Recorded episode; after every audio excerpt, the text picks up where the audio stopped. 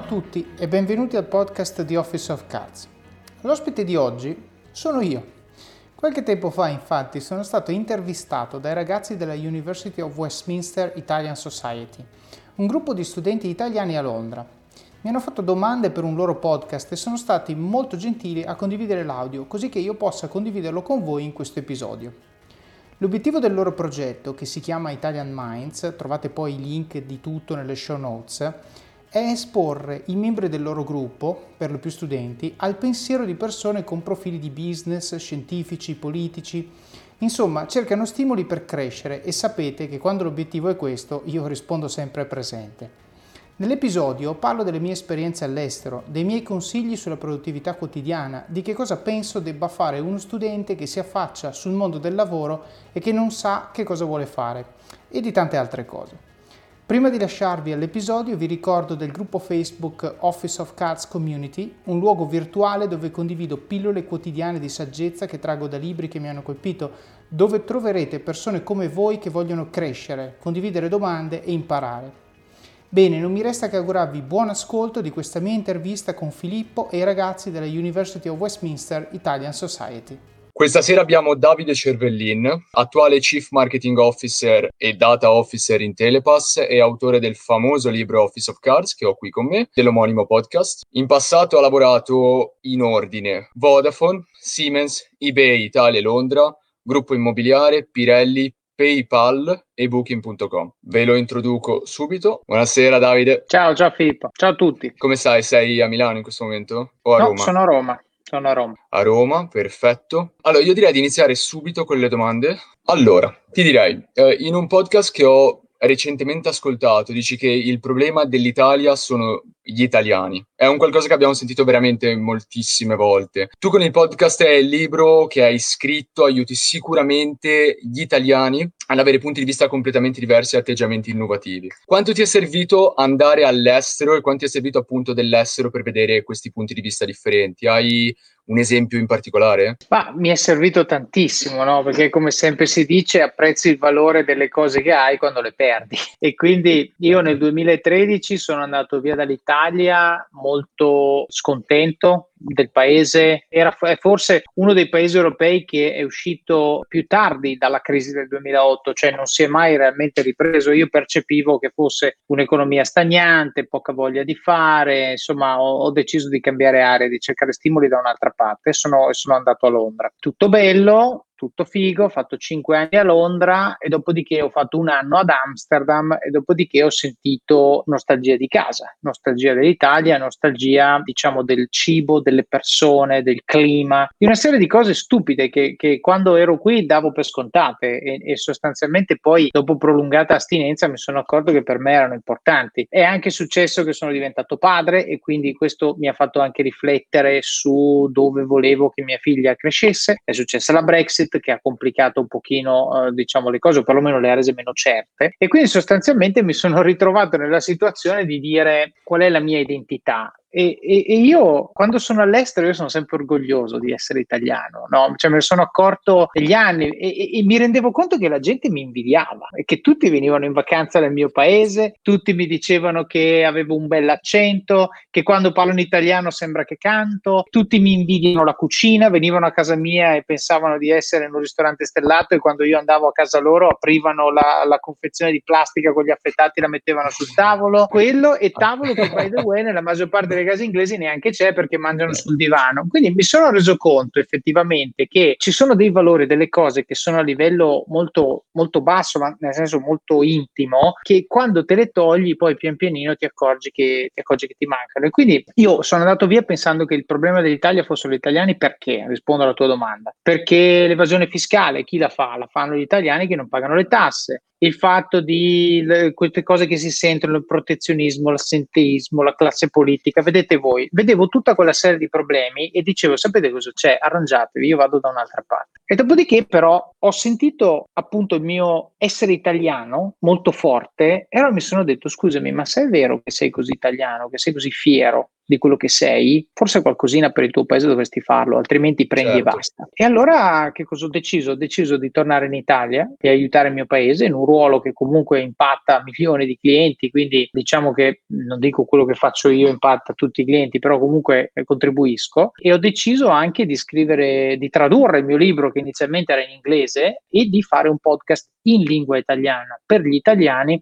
perché la filosofia è cambiata, la frase è rimasta uguale ed è il problema dell'Italia sono gli italiani anche adesso nel 2020. Quello che è cambiato è la frase dopo, nel 2013 era il problema dell'Italia sono gli italiani, arrangiatevi, io me ne vado. Adesso è il problema dell'Italia sono gli italiani, cosa posso fare io per aiutarli? E quindi il mio motto è io sono tornato in Italia per cambiare la mentalità degli italiani un italiano alla volta. Quindi l'esperienza che ho fatto all'estero mi è stata utilissima per, per aprirmi gli occhi e per insegnarmi modi diversi di fare le cose, anche diciamo un'apertura mentale, culturale, stimoli diversi, modi di lavorare, eccetera, eccetera.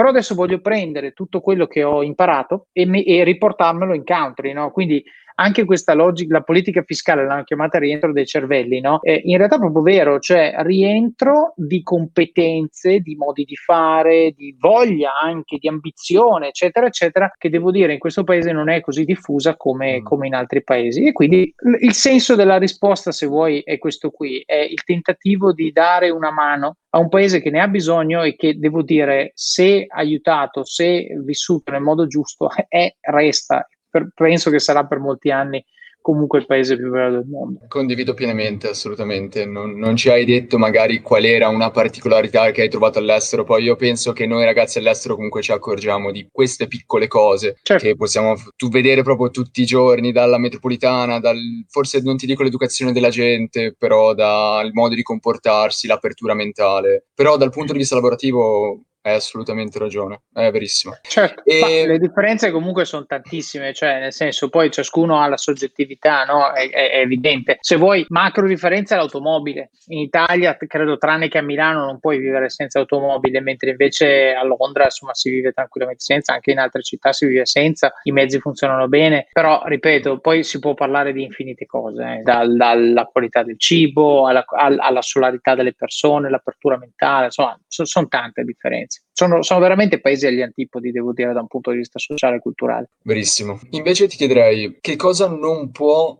permettersi di non fare un ragazzo italiano che va all'estero? Nel senso, con che cosa dobbiamo assolutamente tornare indietro in Italia? O nel caso non si tornasse indietro, anche se tu, come hai appena detto, dimostri che può essere difficile, con che cosa dobbiamo per forza tornare appunto cosa dobbiamo prendere dall'estero? Ma anche qui è soggettivo, però secondo me ci sono alcune cose che sono abbastanza generali. Sicuramente apertura mentale agli stimoli, all'innovazione, tolleranza. L'Italia purtroppo in alcuni, diciamo, in alcune località è ancora razzista, per non parlare di inclusione delle donne nei ruoli manageriali, eccetera, eccetera è un po' indietro da questo punto di vista. Quindi una cosa che io sicuramente ho, ho visto in pratica sono i vantaggi no, dell'apertura mentale, approccio innovazione, a tolleranza, inclusione, diversity, eccetera, eccetera. E queste cose sono assolutamente cose che è doveroso portare indietro, mh, cioè proprio da un punto di vista sociale, non, non, non, stiamo neanche a parlarne più di tanto. Secondo me c'è anche un approccio di mh, ottimismo. A me piace dire, scherzo sempre, lo sport nazionale dell'Italia non è il calcio, è la lamentela. C'è sempre qualcosa di cui lamentarsi, c'è sempre l'invidia, c'è sempre eh ma lui, eh ma qua, eh ma là. Invece devo dire, nella mia esperienza all'estero ho sempre visto più cultura del fare, cioè se lui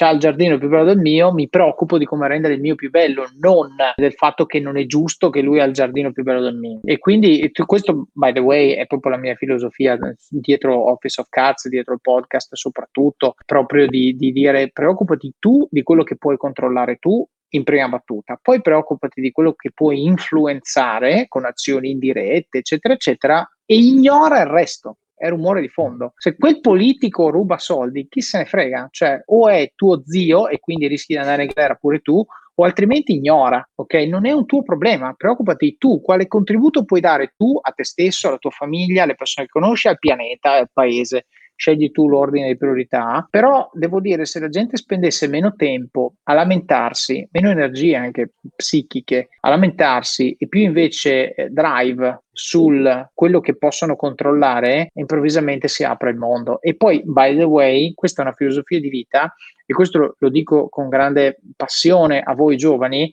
perché è una cosa che compounda negli anni, passatemi questo inglesismo, italianismo. Certo. Cioè, se tu oggi aggiungi un per cento, tu 25enne oggi aggiungi un per cento, quando arrivi alla mia età, 40, sei al triplo più alto di dove sono io.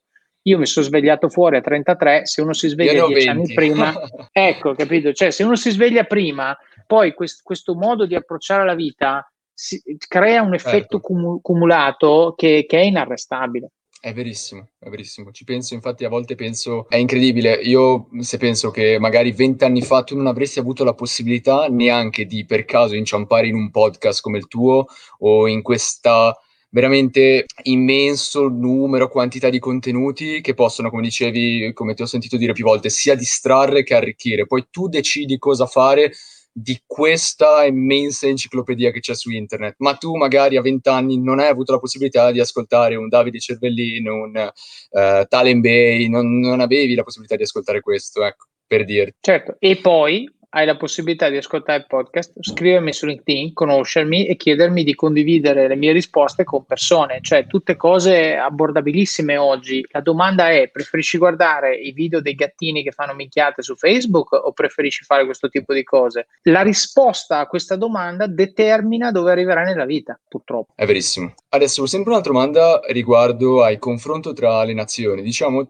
ti ho sentito parlare più volte di paesi più individualistici e di altri più collaborativi. Ti ho sentito dire di come i cittadini USA, quindi americani, siano fieri di esserlo e ciò contribuisce a quel mindset positivo che permette la crescita economica del paese, non solo. Al certo. contrario certo. di come ciò che succede in Italia, dove, come dicevi anche tu prima, l'individuo punta più a fregare lo Stato per raggiungere un benessere personale. Tu hai vissuto, so, in più, in più paesi, mi sai fare un minimo un riassunto di quello, della tua esperienza? Ma allora, sì, io ho vissuto, diciamo, per periodi estesi in, uh, in Inghilterra, in Svizzera, in uh, Olanda e sono stato per insomma mesi sommando tutti gli stint negli Stati Uniti e, e a Singapore. Allora, il, il, tema è il seguente, cioè individualismo versus collaborazione. Partiamo da una frase. Quando tu esci di casa e vai verso la tua auto e vedi uno che sta dando una martellata al tuo vetro, come ti senti? Senti molto arrabbiato, giusto? È ovvio, sta deturpando certo. un bene che è tuo, lo possiedi. Bene. Quando uno fa un graffito su un muro di un palazzo a caso, ti dà fastidio?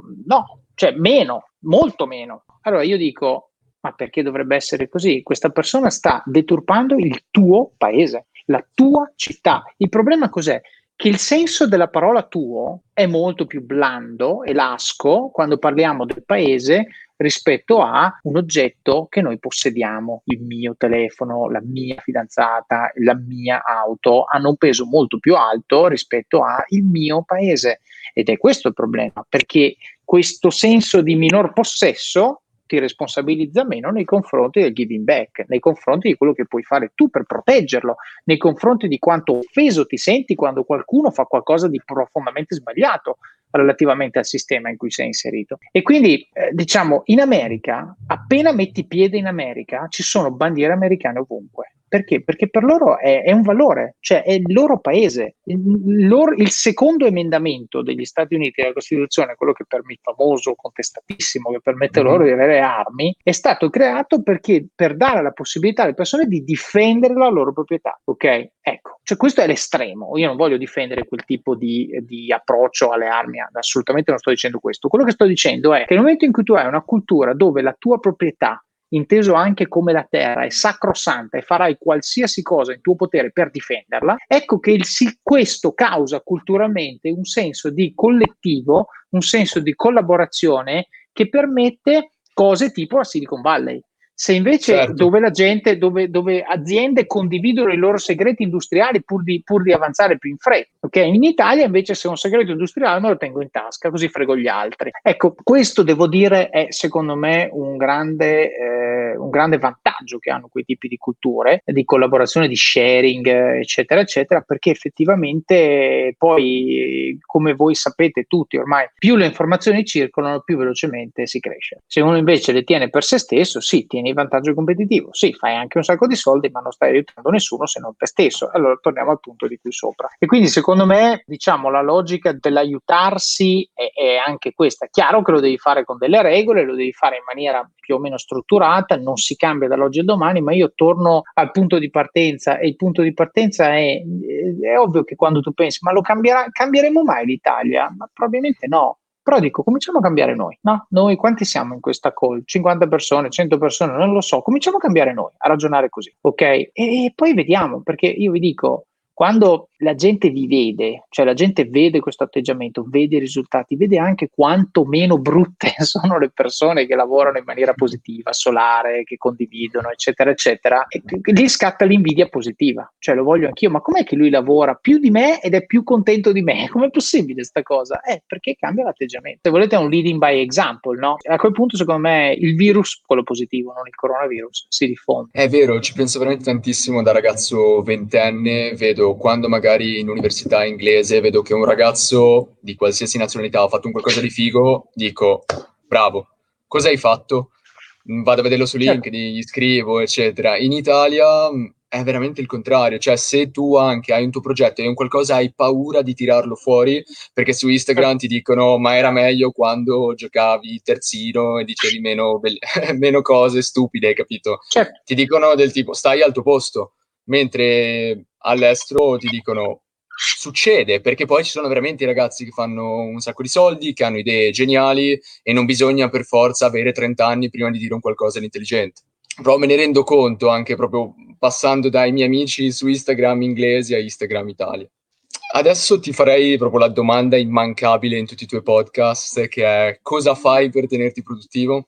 Qual è la tua giornata pre-Covid, qual era e post-Covid e come uno studente può già iniziare ad implementare questi piccoli habits che riescono ad aumentare la produttività e la crescita proprio personale. Innanzitutto eliminiamo i social media, dopodiché assolutamente alimentazione, fondamentale, assolutamente tra l'altro sottostimata dai giovani che mangiate porcherie, invece mangiare roba buona, sana, non processata, non zuccheri, vi rende più svegli anche mentalmente e questo devo dire io l'ho imparato eh, a 35 anni quindi vi, vi, sto dando 15 anni di vantaggio su di me.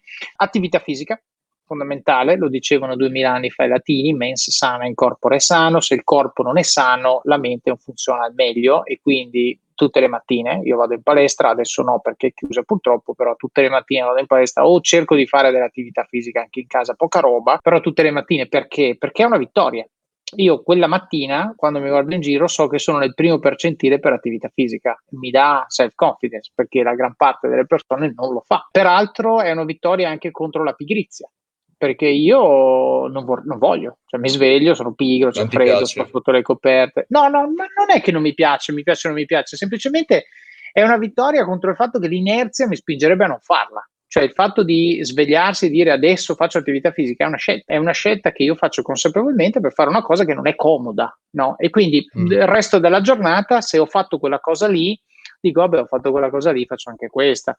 E questo genera un, cir- un, circolo abbastanza virtuoso, devo dire. Infatti le giornate in cui non lo faccio mi sento imballato, mi sento sconfitto, sono meno produttivo. Sei paradossalmente più stanco. E meditazione, eh, assolutamente, arma segreta, meditazione secondo me. Eh, sto per rilasciare, tra l'altro, settimana prossima il primo di tre podcast sulla meditazione perché non ci credevo. Proprio io sono il più pragmatico che voi potete mai conoscere, non ci credevo assolutamente. Però funziona, ho detto vabbè, non ci credo, però usiamo l'approccio galileiano, sperimentazione, o provo, se va, te- tengo, se non va non tengo, e ha funzionato. Svegliarsi presto la mattina, la mattina si sveglia alle 6 o prima, a seconda di quante cose ci sono da fare. Pianificare bene il tempo, quindi lì insomma ho un po' di contenuti online, articoli, cose, usare una to-do list, io uso to-doist, Anch'io. usare degli slot diciamo predefiniti per fare determinate attività, metterle al calendario. La sera prima verificare cosa c'è da fare la sera dopo, il giorno dopo e assicurarsi che la to-do list sia chiara, che i reminder siano funzionali al, ai momenti in cui ci devono essere ricordate le cose e poi la checklist, no? quindi nel momento in cui facciamo mettiamo la spunta, risistemiamo tutto, eccetera, eccetera, questo è molto importante. E poi del sano family time, nel senso che io sono marito, sono padre, e quindi alla sera, sette e mezza, otto, quando arrivo a casa, il telefono, diciamo, in larga parte sta lontano da me, perché voglio essere presente con la mia famiglia e quindi giocare un po' con mia figlia, mangiare insieme, sentire un po' cosa hanno da raccontarmi. Basta. E questo ci tengo a dirlo, ai giovani è importante dirlo, sette giorni su sette ovviamente, non è che nel weekend mi sveglio dopo, eh eh, nel weekend anzi è meglio perché mi sveglio alle 6 e invece di avere un'ora di produttività ne ho due prima che si sveglino gli altri più o meno anche perché la palestra è piccola quella apre dopo nel weekend e quindi ho più tempo per fare, per fare le cose che faccio extra lavorative podcast, libri, articoli, altre cose. Certo tu sicuramente fai queste cose da più anni quindi forse ti sei anche un po' dimenticato l'esperienza pre tutte queste cose post tutte queste cose. Io vi posso dire che ho veramente iniziato a implementare tutti non solo i tuoi consigli consigli perché ci sono veramente tante persone che ti aiutano e nel giro di un anno ho visto veramente cambiare la mia vita nettamente. Quindi funziona. Riguardo la meditazione io non ci riesco, però riesco a fare la mindfulness, che è sì, una sorta di meditazione poi magari vi mettiamo qualcosa in descrizione perché è un po' più soft, è un po' più facile, però funziona comunque. Ne parlo comunque anche nel podcast che ripeto sto per rilasciare, quindi per chi ci ascolta se vuole approfondire Office of Cards su Spotify o Apple Vi Podcast. lasciamo poi tutto in descrizione. Sì, sì, sì. Le prossime tre settimane, quindi insomma, per Natale avete il corso di meditazione. Perfetto. Allora, ti ho sentito, questa è una domanda un po' piccante, perché ti ho sentito dire che quando studiavi ingegneria elettrica all'università, peraltro tu sei laureato al Politecnico di Milano, sbaglio? Corretto. Ti pregiavi, tra virgolette, di poter almeno avere un lavoro a fine del tuo percorso studi, eh, certo. solamente perché studiavi appunto ingegneria elettrica e invece ti domandavi che cosa avrebbero potuto fare chi studiava filosofia, lettere moderne, antiche e tra i nostri membri ci sono molte persone, perché la nostra università è abbastanza indirizzata alle materie umanistiche che studiano questo e si chiedono ma poi dopo cosa faccio? Quanto è cambiato questa, appunto, questa mentalità e quanto è cambiato quello che richiede il mercato? È poi diventato questo paradigma vero nel mondo del lavoro, che tu hai trovato sicuramente lavoro e invece gli altri no? Oppure faccio sapere? Diciamo quello statement era ovviamente pesantemente sbagliato eh, perché era basato sull'assumption che il lavoro che vai a fare è inerente a quello che hai studiato, che è un'assumption profondamente sbagliata. Quindi che cosa ti dico? Ti dico, ma chi laureato in qualsiasi cosa può fare qualsiasi lavoro. Quello che conta è l'apertura mentale, saper coltivare le relazioni, disciplina. Cioè se tu hai questa infrastruttura, la laurea non serve. Allora, mettiamolo così. Il percorso di studi che fa, questa però è più profonda, il percorso di studi che fai ha un effetto, diciamo, indiretto sulla direzione che prendi in due modi. Il primo, nel momento in cui tu sei uno che ha chiarezza totale su quello che vuole fare, fai un percorso di studi qualsiasi e puoi finire a fare qualsiasi cosa, cioè ti puoi laureare in lettere e finire a fare una tech company, ok? E, cioè puoi farlo se tu sai che vuoi andare in quella direzione, quindi studi quello che ti serve sapere, ti trovi le persone giuste, entri nei cicli giusti, eccetera, eccetera. Però questa è una minoranza. La maggioranza si fa servire, tra virgolette, dagli strumenti che l'università mette a disposizione per trovare lavoro. E ovviamente se ti sei laureato in lettere, l'università non ti metterà a lavorare nella tech company, ti metterà a lavorare in un lavoro che fa un laureato in lettere, non so, giornalismo, queste cose qui. Ecco, questo cos'è il problema? Il problema sono, è che questa diventa una non scelta, cioè tu sei esposto solo a queste scelte e pensi, con la tunnel vision che molti hanno, che queste siano le scelte e quindi finisci per fare una di queste. Però non è detto che sia effettivamente quello che vuoi fare, è semplicemente l'ottimo locale, non è l'ottimo globale, per usare una metafora ingegneristica. Ecco, e questo, oh, analisi matematica più che ingegneristica, e questo sostanzialmente è un problema perché può essere che poi fai un po' di anni in questa carriera qui, un bel giorno conosci uno a una partita di calcetto che fa un mestiere che in realtà è quello che veramente ami e tu hai speso 7-8 anni a fare un lavoro che non è propedeutico a quel tipo di mondo. Ora puoi sempre cambiare carriera, ma hai perso tempo, è un po' peccato. Quindi quello che voglio arrivare a dire per questo primo impatto è il fatto che se vieni canalizzato in maniera passiva senza che tu te ne accorga in un determinato di, tipo di percorso che è appealing perché è coerente con quello che ha sempre fatto, quindi it makes sense, questo è il vero certo. problema, tu non lo metti in dubbio e lo segui. Ok? Il secondo punto invece è ancora più subdolo perché è ancora meno evidente. La nostra vita in larga parte è determinata, le nostre opportunità, le opportunità che ci capano, capitano sono in larga parte determinate dalle relazioni con le persone che, che abbiamo, no? Se tu ti laurei in lettere, chi sono i tuoi amici?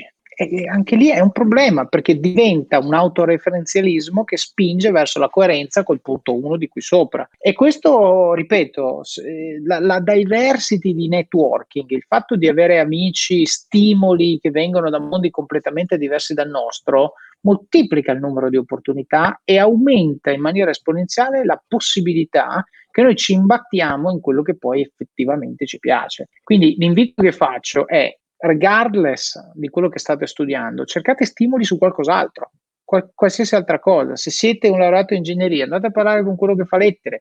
Se siete in medicina, andate a parlare con quello che fa architettura, non lo so, però il concetto è aprendo questi orizzonti si presentano opportunità che altrimenti non vedreste ed il problema è proprio non vederle. E questo per dire che cosa? Per dire che, per esempio, ci sono tante società, adesso faccio un po' nel, mio campo, nei dati, insomma, diciamo, c'è una branca che si chiama Artificial Intelligence. Nell'Artificial Intelligence stanno, cioè, cercano un sacco di filosofi, perché ci sono proprio dei temi etici a cui oggi nessuno pensa. Quando c'è la macchina che guida da sola e sta attraversando la strada una vecchietta, però se giro a destra per evitare la vecchietta investo un bambino cosa scelgo? Perché lì è un computer, eh. lì lo, lo programmi tu che cosa fa. Non è istinto, non è niente, è un software e qualcuno ci deve pensare. Ecco, la scelta fra la vecchietta e il bambino non la farei prendere all'ingegnere, ok? Avete capito cosa voglio dire? No, adesso è una battuta per estremizzare, però per dire si può finire a fare qualsiasi cosa. Secondo qualsiasi me cosa. il titolo di studi non è, non è, limitante. Devo dire però in Italia è un pochino più limitante che all'estero, cioè in Italia è un mm. pochino più un'etichetta quello che hai studiato. All'estero invece decisamente no. È vero, su, assolutamente su quello che hai detto mi è venuta in mente una frase che hai detto più volte e veramente, almeno nel mio caso, risulta veramente corretta, sei la somma delle cinque persone con cui spendi più tempo, non è una frase tua, però è vero, se tu eh, stai con molti ragazzi che studiano comunque la tua facoltà, bene o male, e stai molto con loro, sarai indirizzato a comunque avere i loro interessi, almeno che non siate tutti studiando filosofia e vogliate tutti fare, lavorare alla NASA, però è un caso, quindi tu sarai indirizzato almeno come primo landing a un lavoro come hai fatto tu, per esempio, in Siemens, subito dopo il Politecnico ti ha, diciamo, messo lì, perché quello era quello dove saresti dovuto andare. È verissimo, è verissimo. Quindi non solo la questione di quello che studi, il contenuto, ma anche le persone di, a cui appunto ti circondi. Certo. Peraltro, lasciami dire anche una cosa, non c'è nulla di meglio che spiegare il problema che stai cercando di risolvere a uno che non lo capisce perché non è nel tuo mondo per trovare la soluzione. Non esiste un modo migliore. Io vi dico proprio caso di vita vissuta questa domenica, ok? Quindi non più tardi di cinque giorni fa c'era un problema a lavoro, diciamo adesso non entro nel merito, però eh, una, gran, una cosa importante che doveva succedere non è successa, dovevamo pensare a un piano B, io ero lì che ci pensavo domenica, cosa faccio, cosa non faccio, boh, è arrivata sta mail, l'ho intercettata, mi sono un po' preoccupato. Mia moglie mi ha visto, sapendo che io normalmente nel, nel weekend sono family man, dice ma cosa è successo? E le spiego il problema. E nello spiegarglielo ho detto, lei, lei, ha fatto un commento, no? ha detto ma scusa, ma perché non, non la vedete così?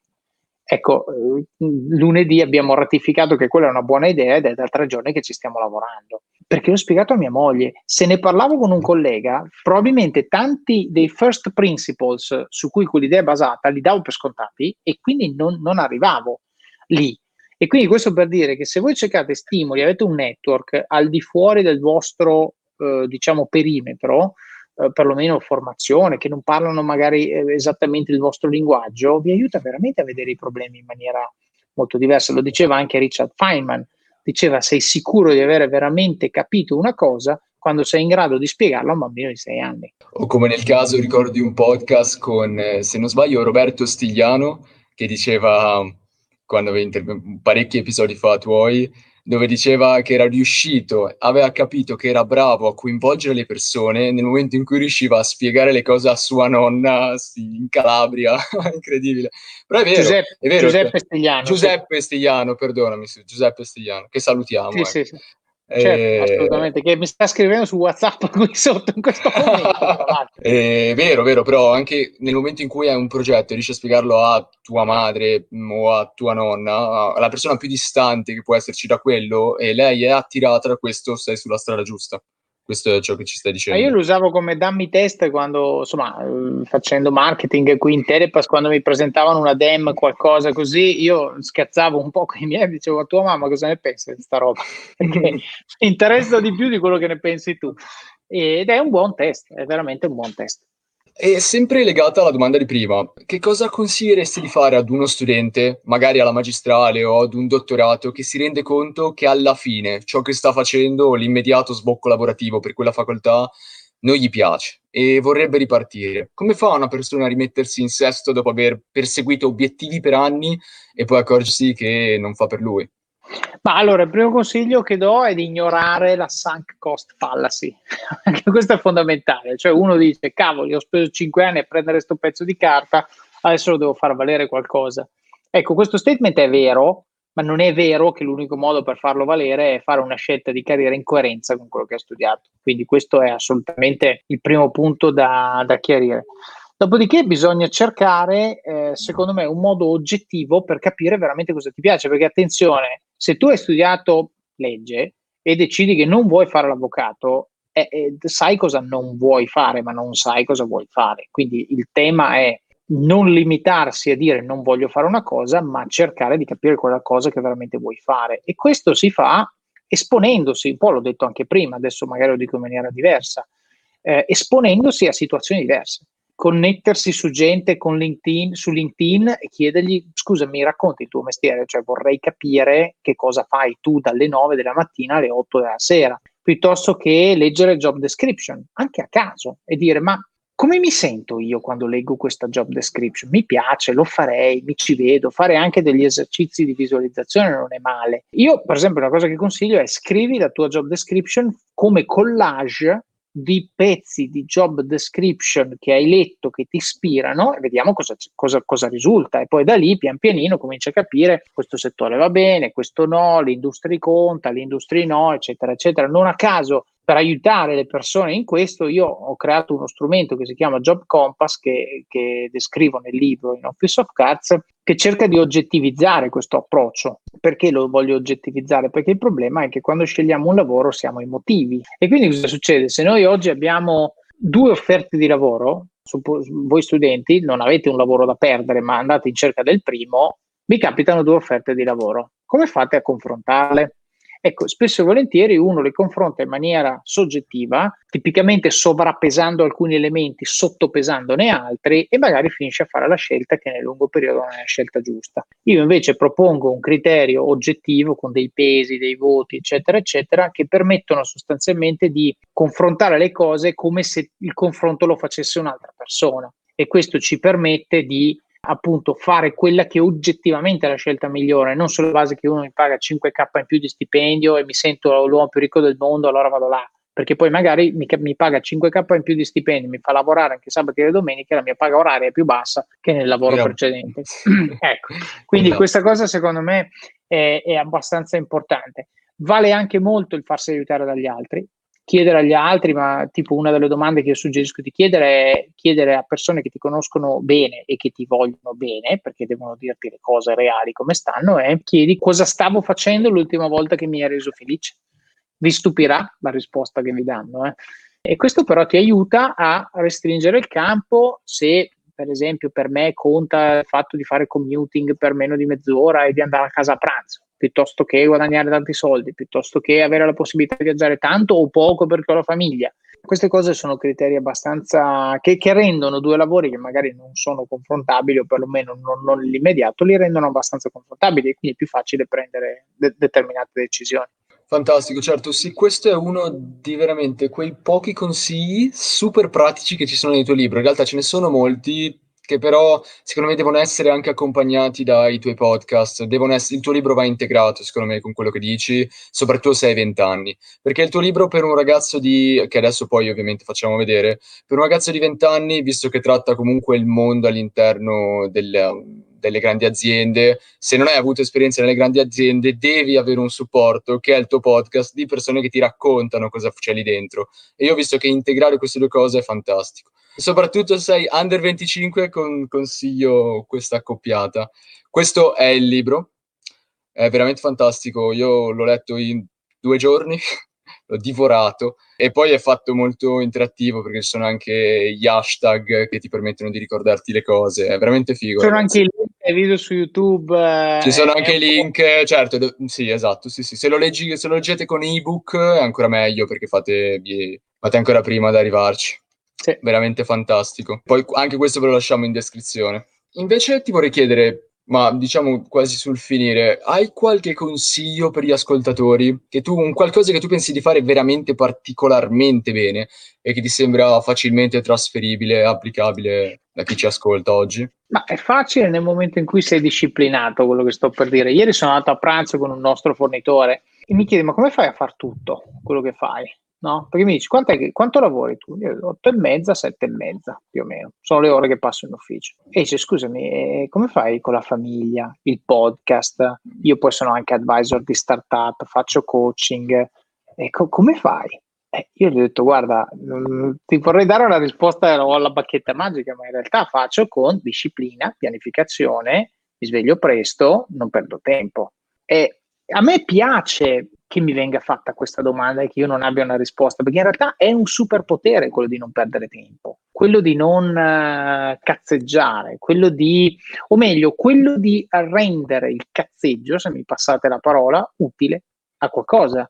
Potrei avere l'hobby di, di giocare a Candy Crush, invece ho l'hobby di fare un podcast che aiuta le persone. Sempre di un hobby si tratta, attività totalmente no profit, e io sono una persona migliore. Se arrivo al livello 190 di Candy Crush, non è che sono una persona migliore, anzi. E quindi quando poi riesci a ottimizzare la tua vita infilando in ogni momento morto qualcosa di utile, leggo un articolo, poi anche lì sono le routine. Se io inciampo su un articolo lungo, ma interessante, me lo salvo nella mia reading list. Se poi ho 5 minuti in attesa nell'ufficio postale, tiro fuori la reading list e smarco poi mi salvo l'hashtag, mi salvo, me lo salvo su Readwise, poi lo posto nel gruppo, Bravo. poi ci faccio l'episodio del podcast. Insomma, eh, diciamo, sono delle procedure, dei processi. Eh, Scott Adams li chiama sistemi. Lui non crea obiettivi, lui crea sistemi.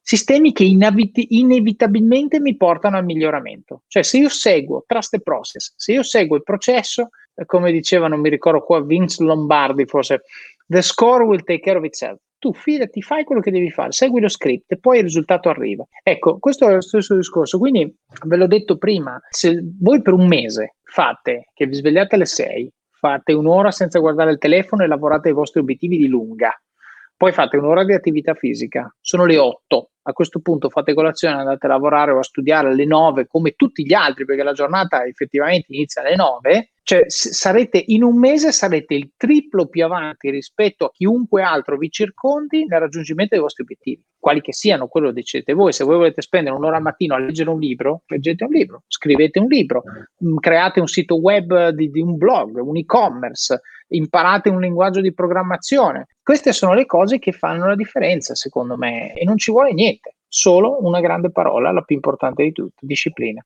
È vero, mi piace sottolineare il fatto perché a sentirti così a volte per alcuni ragazzi è quasi scoraggiante. Tu pensi che sia il contrario, però è scoraggiante perché dici lui riesce a fare tutto, però tu non sei sempre stato così. Cioè, allora, sei sempre stato uno bravo perché hai lavorato comunque nelle più grandi aziende del mondo, agli albori, quindi avevi il fiuto, eri capace, non sei mai stato uno all'opposto però non sei sempre stato così, cioè non è un qualcosa con cui nasci, è una qualcosa di costanza e Atomic Habits, come il libro che ho letto da poco, quelle piccole cose che vanno a però veramente influenzare la tua vita.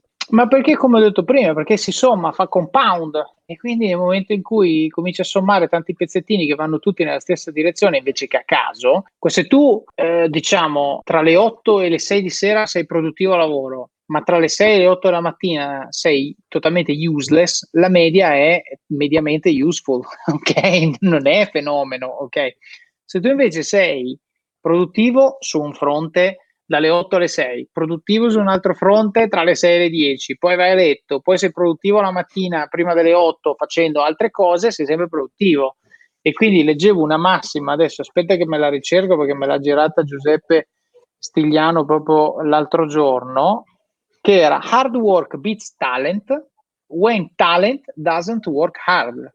Ok, attenzione, perché vero, si dice vero. sempre hard work beats talent every day, verissimo, ma if talent works hard non ce n'è per nessuno. Allora, magari come hai detto tu, magari io sono mediamente intelligente, insomma, bravo, quello che vuoi, ma il concetto è il cambio di passo, anche a livello di opportunità di carriera che mi sono state presentate, l'ho avuto quando ho cambiato atteggiamento e sono diventato quello che sono oggi. Quindi una persona che è capace di avere disciplina su se stesso e anche di trasferirla agli altri, perché poi alla fine il vantaggio, eh, soprattutto in una posizione manageriale, è estrarre valore dalle persone che ti circondano, non solo a te stesso.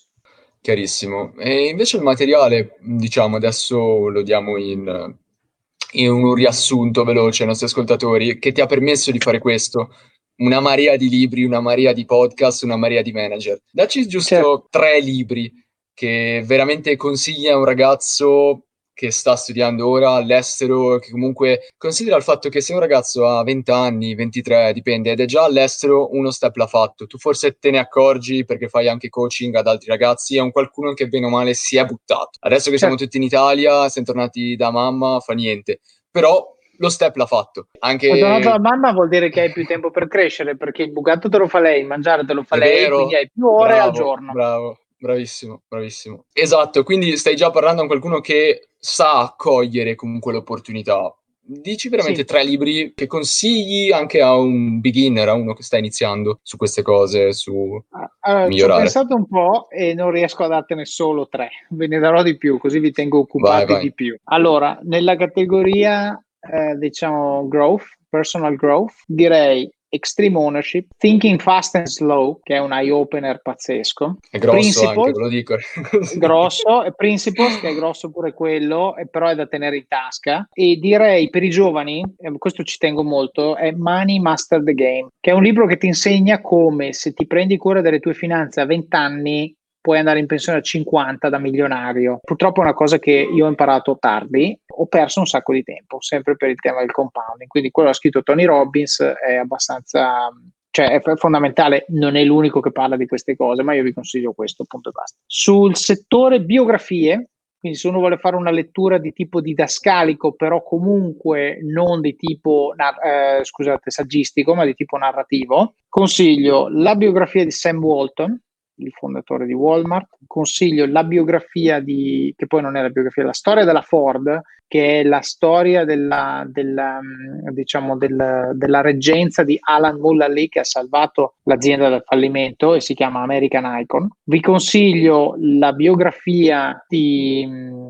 Bob Iger, insomma, l'amministratore delegato della Disney, ex, perché ha, ha, lasciato l'anno scorso, che si chiama Ride of a Lifetime. E poi invece sul, sul fronte storie finite male, perché leggere le storie di questi grandi che spaccano tutto, che sono... Eh, è giusto anche compensare. Vi consiglio Bad Blood, che è proprio una roba clamorosa, è la storia di Teranos, l'azienda che ha fatto insomma, un buco clamoroso, frodi, eccetera, eccetera. La moderna Enron, diciamo così, no? quello che la Enron ha fatto negli anni 90, questi l'hanno fatto nel mondo della Silicon Valley eh, negli anni recenti. E poi vi consiglio Office of Cards, ovviamente. Sì, che io peraltro ho qua, lo rifaccio vedere, no, veramente, veramente bello. Però ve lo consiglio sull'ebook perché L'anno scorso non avevo ancora Kindle e ho fatto una cagata perché sì, ho gli appunti lì, però poi li ho persi, non avendoli, cioè sono lì iscritti, ma se non hai un'applicazione che ti ricorda poi gli appunti o hai un qualcosa online, sono un po' persi. Però no, certo. è veramente, veramente tanta roba, ragazzi. Grazie. E soprattutto ascoltate, ascoltate i podcast.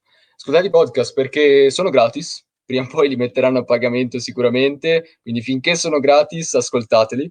Peraltro vi informo che queste registrazioni a breve verranno queste video call, stiamo estraendo l'audio, stiamo migliorando la qualità, poi metteremo anche noi il nostro podcast della Society, quindi potrete ascoltare anche le future interviste lì sul podcast se non avete voglia di mettervi qui a guardare anche il video. E veramente mh, mm, ve lo dice uno che li ascolto da un annetto, quando fate qualsiasi cosa state perdendo tempo, ascoltatevi un podcast. E quelli di Davide sono assolutamente un, un buonissimo inizio. Grazie. E poi comunque tutti questi 200 libri che ci ha detto li metteremo in descrizione, uh, c'è già in descrizione il suo podcast il, e il suo libro. Direi che siamo stati 50 minuti incisivi. Io direi se ci sono delle domande, solo che faccio fatica a vederle non sono, non sono bravissimo a utilizzare StreamYard. Ok, le vedo. Ferdinando, Ferdinando Pandolfi. Oh, ciao Ferdi. Ah, ok, non è uno dei nostri. Ok, Aveva no, scritto... Ferdi, ci siamo conosciuti qualche mese fa e sì, mi segue, spende sempre belle parole, quindi grazie. E aveva scritto la cultura della buona collettività fa la differenza anche per i risultati a livello di singola azienda. È vero? Assolutamente. No, okay. no, no, dico assolutamente, nel senso anche questa logica della condivisione, anche di solito nascono le faide intradipartimentali, no? Cioè io mi tengo la mia conoscenza, non la passo a quello che sta due uffici giù dal mio corridoio perché così, ma non è vero, cioè information, come si dice, no? Si diceva sempre information is power, però il tema è shared information is squared power no? Nel senso, sì, sì, c'era anche questo detto. Quindi più è condivisa, più si lavora meglio tutti. È verissimo. È verissimo, ah, è vero, all'inizio vuoi cercare di ritenere un po' quel vantaggio, che però è veramente a breve termine. In generale, come abbiamo visto, il protezionismo in generale è a breve termine, hai un vantaggio immediato, però poi alla lunga quello a cui non hai detto nulla non ti dirà niente in futuro. Quindi ti stai veramente precludendo. È, è meglio, è molto meglio essere parte di un sistema che vince che essere quello che vince in un sistema che perde. Sistema per... Ok? Perché voi avete il terzo portiere che non mi ricordo chi fosse della nazionale campione del mondo del 2006, è campione del mondo. Il primo Amelia, portiere direi. dei secondi qualificati non lo è, è un pirla. Ok, quindi eh, questo è il discorso, ragazzi. Bisogna, bisogna ragionare come sistema. Se vinciamo come squadra, anche il più pirla di noi ha vinto. Se invece vinciamo noi e gli altri attorno a noi perdono, siamo primo tra gli ultimi. Ok, quindi qui estraggo, è meglio essere un pirla generoso che uno bravo ma non generoso. Quindi bisogna dare per poter entrare certo. nella squadra che vince. Giorgio certo. dice: Se il problema del nostro paese sono gli italiani, non bisognerebbe cercare di arginare il problema all'origine, ovvero cambiando il modo di educarli, cambiare le loro abitudini e priorità. Sì, punto. Potessi entrare nei programmi di formazione delle scuole, lo farei, non posso farlo. Faccio un podcast dove racconto quello che faccio, dove racconto le storie di italiani che ce l'hanno fatta, cercando e sperando con l'esempio delle persone di far vedere che si può vivere come dico io e avere un sacco di successo, non come dico io perché lo dico io, eh, ma perché è un modo più sano di vivere e avere successo tutti insieme. Quindi io applico e pratico il leading by example, dico ragazzi io faccio così, ci sono altri che come me fanno così, condividiamo le storie, prendete voi l'esempio che volete. Potete prendere l'esempio da quelli che rubano o potete prendere l'esempio da noi scegliete. Spero che la gente ovviamente scelga questo e poi a sua volta diffonda il verbo, no? Perché appunto se, se tu ci tieni, eh, così come quando hai la macchina bella, nuova, te ne vanti con gli amici, come giusto che sia, allo stesso modo quando hai raggiunto un modo che secondo te è efficiente, una pratica così che ti rende una persona migliore, tu vuoi rendere migliori le persone che stanno intorno a te e così facendo diffondiamo in maniera positiva questa cosa. Fantastico. È vero, sì, sì. Francesca dice: Quando ti sei reso conto che la tua vita necessitava di un cambiamento? Qual è stato il turning point a livello di cambio di attitudine che successivamente ti ha permesso di raggiungere ottimi risultati? La nascita di mia figlia. Vai, approfondisci eh, questa cosa. Vai. Sì, perché ti rendi conto che non sei più solo responsabile per te stesso. Questo per me è stato psicologicamente stravolgente, nel senso, e l'ho anche detto nell'ultimo, no, due o tre episodi fa ho spiegato perché faccio il podcast, visto che la gente mi dice, ma chi te lo fa fare? Andate ad ascoltarvi l'episodio due o tre episodi fa e rispondo a quella domanda. Quando ti accorgi che eh, non sei più responsabile solo per te stesso, ti accorgi che rifletti su quello che hai da dare alle persone. E allora io quello che ho da dare a mia figlia a livello di esperienze, a livello di consigli, insomma quello che sarà, però mi sono accorto che un pochino assimilabile all'esperienza di genitore è l'esperienza di manager, che le persone junior che riportano a te guardano a te cercando guida, come esattamente un figlio fa. E allora mi sono chiesto e mi sono detto, cavoli, sarebbe bello poter impattare più persone possibile con quello che so, con quello che ho imparato, eccetera, eccetera. E quello mi ha spinto a scrivere il libro e a raccogliere i miei pensieri, quindi metterli in quel libro e poi fare podcast, eccetera, eccetera. E quando tu, devo dire, è un po' un self-fulfilling prophecy, perché quando tu, eh, diciamo, razionalizzi tutte queste cose che stavano nella mia testa, ma finché non le ho scritte veramente non erano chiare come lo sono ora, e poi sostanzialmente sostanzialmente diventi un brand per un certo stile di vita, a quel punto devi deliberare. E quindi eh, mi motiva tutte le mattine pensare, ora io non è che faccio live video alla mattina di quello che faccio, eccetera, eccetera, magari dovrei farlo, però mi motiva a pensare che se non faccio quello che dico che faccio, deludo un pochino le persone, no? E quindi questa sorta di commitment eh, mi, mi, ha rinforzato una serie di belief che avevo per conto mio. Poi turning points, turning points è, è una somma di cose, perché quando li assegni a valle è sempre una dietrologia, non è mai forse realmente così, magari c'è anche un po' di romanzo, però per me c'è stata una commistione di eh, leggere Extreme Ownership, diventare padre, sostanzialmente un particolare aneddoto manageriale che ho avuto in quegli anni eh, mi ha fatto capire veramente che c'era un modo migliore, più efficace di fare le cose e non ho voluto tenermelo per me. Ce la fai a raccontarci questo piccolo aneddoto manageriale oppure Oppure no? Ma sì, nel senso non è, non è un grande segreto. Eh, è stato un manager particolarmente non positivo che ho avuto, che mi ha fatto veramente Dove? vedere bene, questo preferisco non dirlo, okay, eh, okay. che mi ha fatto vedere molto bene cosa non volevo essere. E questo mi ha fatto veramente riflettere tanto su uh, cosa funziona e cosa no, perché io ho avuto, devo dire, fino a quel punto sono stato abbastanza fortunato con i manager che ho avuto, avuto delle persone veramente in gamba e mi hanno fatto vedere cosa, cosa fare, cosa va. Però è bello anche vedere cosa non va, perché ti dà proprio la visione a 360 gradi. Fatto questo, ho capito, cristallizzato e tutto quello che ho detto prima. Ecco. Chiarissimo. Perfetto, Davide. Io direi che non posso dire altro perché direi che abbiamo esaurito le domande. Sicuramente voglio rifar vedere il tuo, il tuo libro perché, perché ragazzi Adesso abbiamo anche tempo, siamo comunque in quarantena in Italia, finché avete tempo partite con qualcuno. C'è anche la versione italiana, perché adesso infatti vi stiamo, vi stiamo mostrando la, la, versione inglese, ma c'è anche la versione italiana più recente, con, arricchita di altre cose, però ragazzi sappiamo l'inglese come l'italiano, dovremmo, quindi leggiamolo in inglese che male non ci fa, noi che sediamo all'estero. Ti ringrazio tantissimo Davide, spero, spero veramente che tu continui ad avere il successo incredibile che hai sui podcast italiani e veramente continua a invitare persone di questo livello perché arricchisce veramente tutti. Grazie a voi, vi faccio un grande in bocca al lupo per la vostra carriera universitaria all'estero. Vi consiglio di lavorare all'estero, però a un certo punto tornate a casa e applicate quello che avete imparato, riportatelo in, in Italia perché l'Italia ne ha bisogno, magari non sempre se lo merita, ma chi se ne frega. Eh, focalizziamoci come sempre su quello che possiamo controllare noi direttamente e cerchiamo di dare una mano perché comunque insomma questo è il nostro paese. Certo, grazie mille Davide, buona grazie. serata. Ciao a tutti, buona ciao, serata. Ciao. Ed eccoci qui, spero abbiate trovato questo episodio interessante e stimolante. Abbiamo parlato dei miei temi preferiti, quindi non ve li riassumo come faccio di solito, li trovate direttamente nelle show notes. Supportare questo podcast vuol dire due cose. Il primo vuol dire tenerlo vivo e darmi una mano a produrre contenuti di qualità sempre più alta il secondo significa che è anche un po' vostro. Quando lasciate una recensione, condividete un post, portate un amico nel mondo di Office of Cards, magari regalandogli il libro oppure suggerendogli il podcast o portandolo nella community su Facebook o magari fate una intro per una possibile intervista, state contribuendo attivamente al podcast e questo significa che è anche un po' vostro. Quindi come fare per supportare questo podcast? Primo metodo, lasciando recensioni del libro su Amazon, magari raccontando quali parti vi sono piaciute e quali tecniche e consigli avete messo in pratica e hanno avuto impatto nella nostra vita, nella vostra vita.